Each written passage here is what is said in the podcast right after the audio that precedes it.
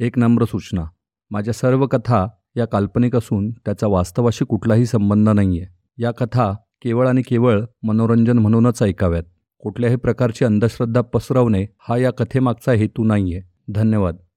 तर आता सुरू करतोय सैतानी पडछाया या कथेचा भाग तीन.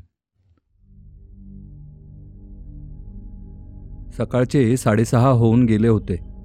बंडोपंत लगबगीने तयार होऊन अण्णासाहेब इनामदारांच्या वाड्याकडे जायला निघाले होते. त्यांनी सखारामला आवाज दिला. सखाराम अरे चल लवकर. एकदाची खात्री करून आलो की जीव भांड्यात पडेल माझा. त्यांच्या चेहऱ्यावरील चिंता किंचितही कमी झाली नव्हती. वय मालक ह्यो बघा आलोच म्हणत सखाराम लगबगीने बाहेर निघाला. आता ते वाड्याच्या दिशेने चालू लागले होते. गावात सकाळची लगबग सुरू झाली होती. वाड्यात रात्री झालेल्या त्या अघोरी प्रकाराची कसलीही कल्पना गावात नसल्याने गाव अगदी तरतरीत होऊन दिवसाची प्रसन्न सुरुवात करायला तयार होता. पण लवकरच ती अभद्र बातमी गावात येऊन धडकणार होती. बंडोपंत आणि सकाराम झरझर पावले उचलत चालले होते आणि आता वाडा दृष्टिक्षेपात आला होता. बंडोपंतांनी एक तीक्ष्ण कटाक्ष टाकला.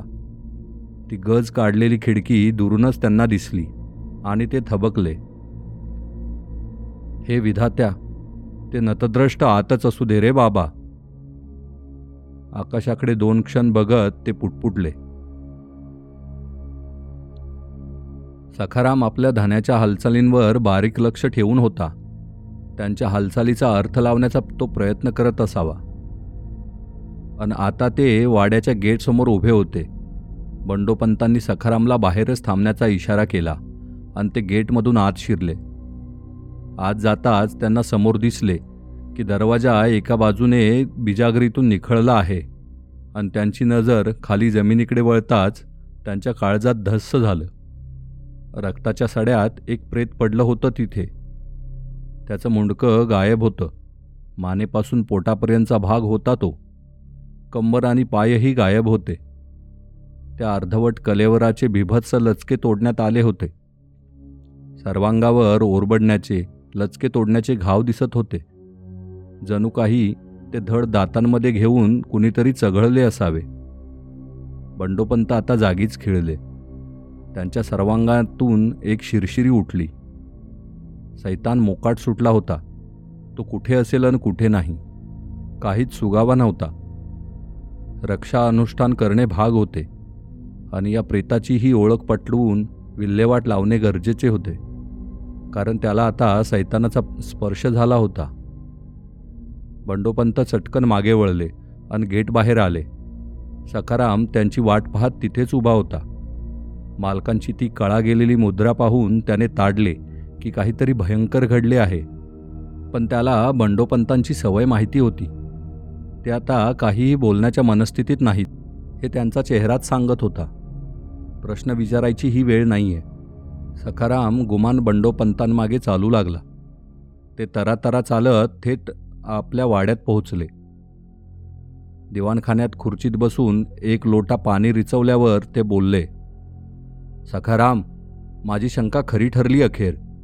कुण्या मूर्खाने तो दरवाजा उघडलाय. वाड्यासमोरचे ते प्रेत त्याचेच असावे. जा सरपंच पाटील आणि गावकऱ्यांना बोलवून आण. सैतान मोकाट सुटलाय म्हणावं. सारा गाव धोक्यात आहे आता. आपल्याला घाई करावी लागेल. जा जा लवकर जा. थरथर त्या कानांनी सखारामने ते बोल ऐकले आणि तो गावाकडे धावतच सुटला. पुढच्या वीस एक मिनिटात सरपंच पाटील आणि वीस पंचवीस गावकरी बंडोपंतांच्या वाड्यात हजर झाले. सर्वांच्या चेहऱ्यावरचा रंगच उडाला होता. एका विलक्षण आणि गूढ भीतीने जणू त्यांना पंगू बनवलं होतं. कुणीही बोलण्याच्या मनस्थितीत नव्हतं. बंडोपंत मात्र शांत होते पण चिंता तर त्यांनाही होतीच. समोर साक्षात सैतान उभा होता. कसलीही चूक करून चालणार नव्हतं. बंडोपंत आता बोलू लागले. ते अघोरी पिशाच पुन्हा सुटला आहे. रात्री त्याने कुण्या माणसाला ठार केला आहे. वाड्याच्या समोरच त्याचं प्रेत पडलंय. मी ते डोळ्याने पाहून आलोय. त्या माणसानेच हे पिशाच मोकळं केलं असावं. आपल्याला त्या प्रेताचे अंतिम संस्कार करावे लागतील. तसेच त्या सैतानाला पुन्हा कैद करण्यासाठी रक्षा अनुष्ठान करावं लागेल. मागच्या वेळेसारखी दिरंगाई झाली तसं करून चालणार नाही. कळतंय का तुम्हाला? सगळ्यांनी होकारार्थी माना हलवल्या. मग पंत आणि बाकीचे सगळे पुन्हा त्या वाड्याकडे गेले. त्यांनी ते प्रेत ताब्यात घेतलं. वाड्यात आणखी एक प्रेतही मिळाले. दोन बळी गेले होते. दोघांचे ते छिन्नविछिन्न देह त्वरित नदीवर नेऊन त्यावर अंत्यविधी करण्यात आला. इकडे बंडोपंतांनी दुपारी बारालाच आपल्या वाड्यात रक्षा अनुष्ठान सुरू केले होते. होमाजवळ बसून हातात ती लाल रंगाची वही घेऊन ते कसलेसे मंत्र पुटपुटत होते. त्यांना आता घाई करावी लागणार होती. दिवस मावळण्याच्या आत सैतानाला पुन्हा त्या खोलीत कैद करणे गरजेचे होते. आणि त्यासाठी हा विधी करणे हा एकच उपाय त्यांना माहिती होता. मंत्रजपाचा आवाज आता वाढत चालला होता. आणि जंगलातील एका गुहेत अंधारात दबा धरून बसलेला तो सैतान अस्वस्थ होत होता. ते मंत्र सतत त्याच्या कानावर एखाद्या धबधब्यासारखे कोसळत होते. तसा तो खवळत होता तडफडत होता. त्याची जणू शक्तीच क्षीण होत चालली होती. आणि तो वाड्याच्या त्या अंधाऱ्या खोलीकडे आता खेचला जाऊ लागला. तो सर्व शक्ती पणाला लावून त्या मंत्रांपासून सुटण्याचा प्रयत्न करत होता. पण तो प्रयत्न निष्फळ ठरत चालला होता. आता जवळजवळ पाच वाजत आले. बंडोपंत न थांबता ते मंत्रपठन करतच होते. इकडे तो सैतान विवळत होता चित्कार करत होता. आता तो वाड्याच्या मागील बाजूपर्यंत खेचला गेला होता.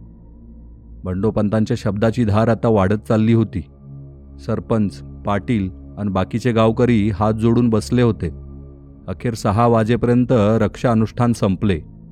आता घाई करावी लागणार होती कारण तो क्षीण झालेला सैतान त्या खोलीत विवळत पडला असणार. आणि दिवस मावळण्याच्या आधी ते दार बंद करून मंत्रांनी पवित्र करून त्याच्यावर कुलूप लावणं आता गरजेचं होतं. एकदा का दिवस मावळून काळोखाचं साम्राज्य पसरू लागलं की तो सैतान पुन्हा ताकदवर होणार. आणि मग कुलूप लावायला जाणं म्हणजे साक्षात मृत्यूला सामोरं जाण्यासारखंच होतं. बंडोपंत आणि बाकीचे सगळेजण धावतच आता अण्णांच्या वाड्याकडे निघाले. ते घाईघाईत वाड्यात शिरले. आता ते जिनावर चढून गेले. पंतांनी बाकीच्यांना लांबच उभे राहण्याचा इशारा करून ते त्या खोलीकडे सरसावले. आतून एक विलक्षण घाणेरडा दर्प येत होता. एक भयंकर गुरगुरही कानी पडत होती. तोंडात अखंड मंत्रजप करत थरथरत्या हातांनी बंडोपंतांनी ती दोन्ही दारे ओढण्याचा प्रयत्न केला. आणि अचानक गुरगुर जवळ येऊ लागली. पंतांनी घाई केली.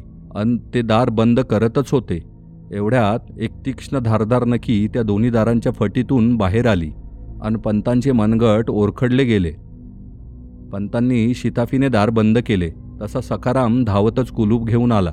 पंतांनी ते कुलूप दारावर लावले. अनमंत्र उच्चारून त्यावर एक लाल रंगाचा दोरा गुंडाळून त्याची गाठ मारली. रक्षानुष्ठान आता पूर्ण झाले होते. धोका तुर्तास्तरी टळला होता. आता दिवस बुडाला. आतून त्या सैतानाने आसमंत भेदून टाकणारा एक चित्कार केला. तो चित्कार ऐकून सगळ्यांचेच धाबे दण आणले. पण बंडोपंत मात्र शांत होते. त्यांच्या चेहऱ्यावर एक समाधान होते. सैतान आता पुन्हा कैद झाला होता. सगळ्यांनीच आता सुटकेचा निश्वास टाकला. ते वाड्यातून बाहेर पडत आता गावाकडे निघाले. चार वर्षांपूर्वीची ही आठवण मनात तरळून जाता नकळतच बंडोपंतांचे लक्ष मनगटावरील त्या खुनेकडे गेले आणि त्यांचे अंग शहारले. कितीतरी दिवस लागले होते ते जखम भरून यायला. अक्षरशः नासली होती ती जखम. चार महिने वैद्य आणि पूजापाठ करावा लागला होता. आणि का नाही होणार त्रास? अखेर सैतानाचा स्पर्श होता तो. सैतान त्या अंधाऱ्या खोलीतला सैतान. न जाणे कुठून कसा आला? काय होती त्यामागची कहाणी? तो आला होता की कुणी आणला होता त्याला? गेली तीस वर्षे बंडोपंत याच प्रश्नांची उत्तरे शोधत होते. त्या सैतानाला कायमचा पाताळात धाडण्याचा उपाय शोधण्यासाठी त्यांनी बरीच मेहनत घेतली होती पण यश काही हाती आले नव्हते. लाल वहीतले ते रक्षा अनुष्ठान सोडून त्यांना बाकी काहीच माहिती नव्हते. त्या सैतानाला त्यांनी आजवर दोनदा रक्षा अनुष्ठान करून असे जेरबंद केले होते. पण यामुळे प्रश्न संपत नव्हता आणि तो तसा संपणारही नव्हता. त्याला कायमचा संपवल्याशिवाय हे संकट टळणार नव्हतं. आणि तोपर्यंत उभा गावच एका असुरी पडछायेखाली वावरत राहणार होता. एक जिवंत अनुस्फोटक उशाशी ठेवून गाव जणू जगत राहणार होता. पण किती वेळ असं चालणार होतं? याचं उत्तर तुर्तास तरी कुणालाही माहिती नव्हतं. धन्यवाद मित्रांनो. तर हा होता सैतानी पडछाया या कथेचा भाग तीन. लवकरच भेटूया चौथ्या भागामध्ये. मित्रांनो आपल्या सर्वांना एक नम्र विनंती. आपल्याला जर माझी कथा आवडत असेल तर लाईक करा. सबस्क्राईब करा आणि आपल्या मित्रमंडळींमध्ये शेअर करायलाही विसरू नका. तसेच माझे दुसरे एक पॉडकास्टही आधीच प्रकाशित झाले आहे. अंधार सावल्या या नावाचे ते पॉडकास्ट भयलघुकथांचे आहे. आपल्याला भयलघुकथा आवडत असतील तर त्या पॉडकास्टलाही भेट द्या. त्यालाही सबस्क्राईब करा आणि लाईक आणि कमेंट करा. धन्यवाद.